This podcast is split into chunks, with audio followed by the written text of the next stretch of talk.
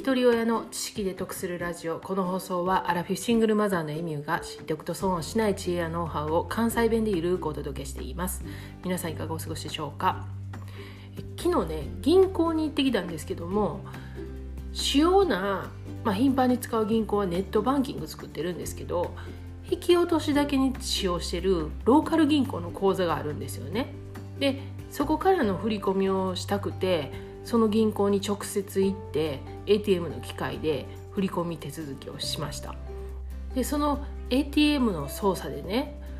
私老眼なんで老眼鏡をかけないと小さい文字見えないんですよね。でも機械の文字はね大きいから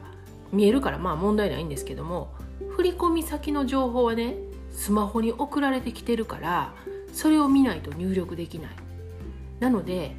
老眼鏡をかけてスマホ見るんですけどもマスクしてるから老眼鏡が曇るんですよね。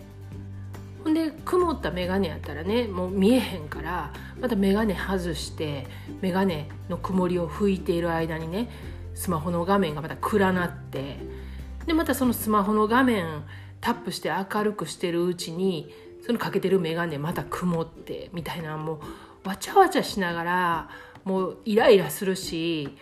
老眼になったおかげでねこの一連の作業時間が以前に比べても確実に長くなってるんですよね。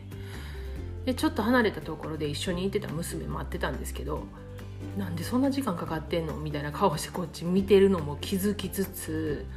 でもなんとか振り込み終わってで娘と一緒に銀行を後にしたんですけれども、まあ、歩きながらね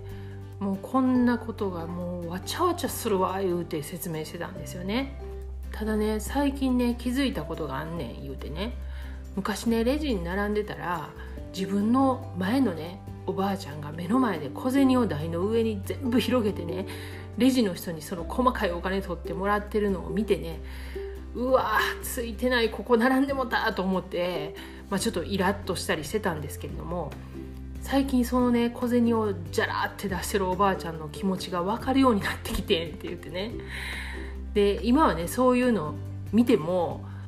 ゆっくりで大丈夫やでって慌てんでもええよ言うて心の中で思ってるねんって言うたら娘に成長してるやんって言われたんですよね。ほんまにねその人の立場にならな分からんことばっかりで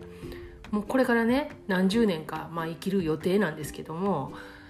この先ね頻繁に「わあこういうことやったんか」とか「ああこんな気持ちやったんやな」って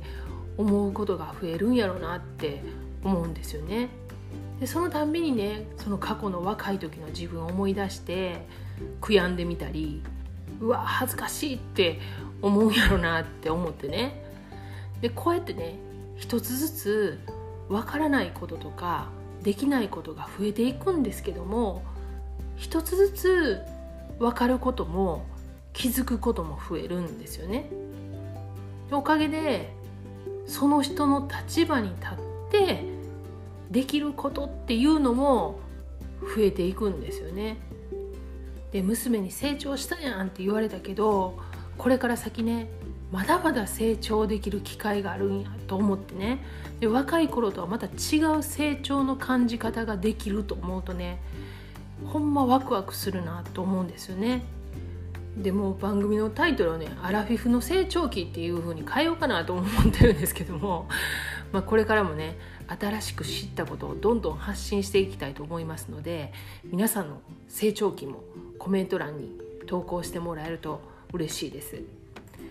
過去回143回で未熟な過去の私へ思いは巡るという配信をしています。今日のような内容でちょっともう話しながら笑けてきたような内容なんですけれどもよかったら合わせて聞いてみてください。概要欄にリンク貼っておきます。では最後までお聴きいただきありがとうございました。今日も笑顔で。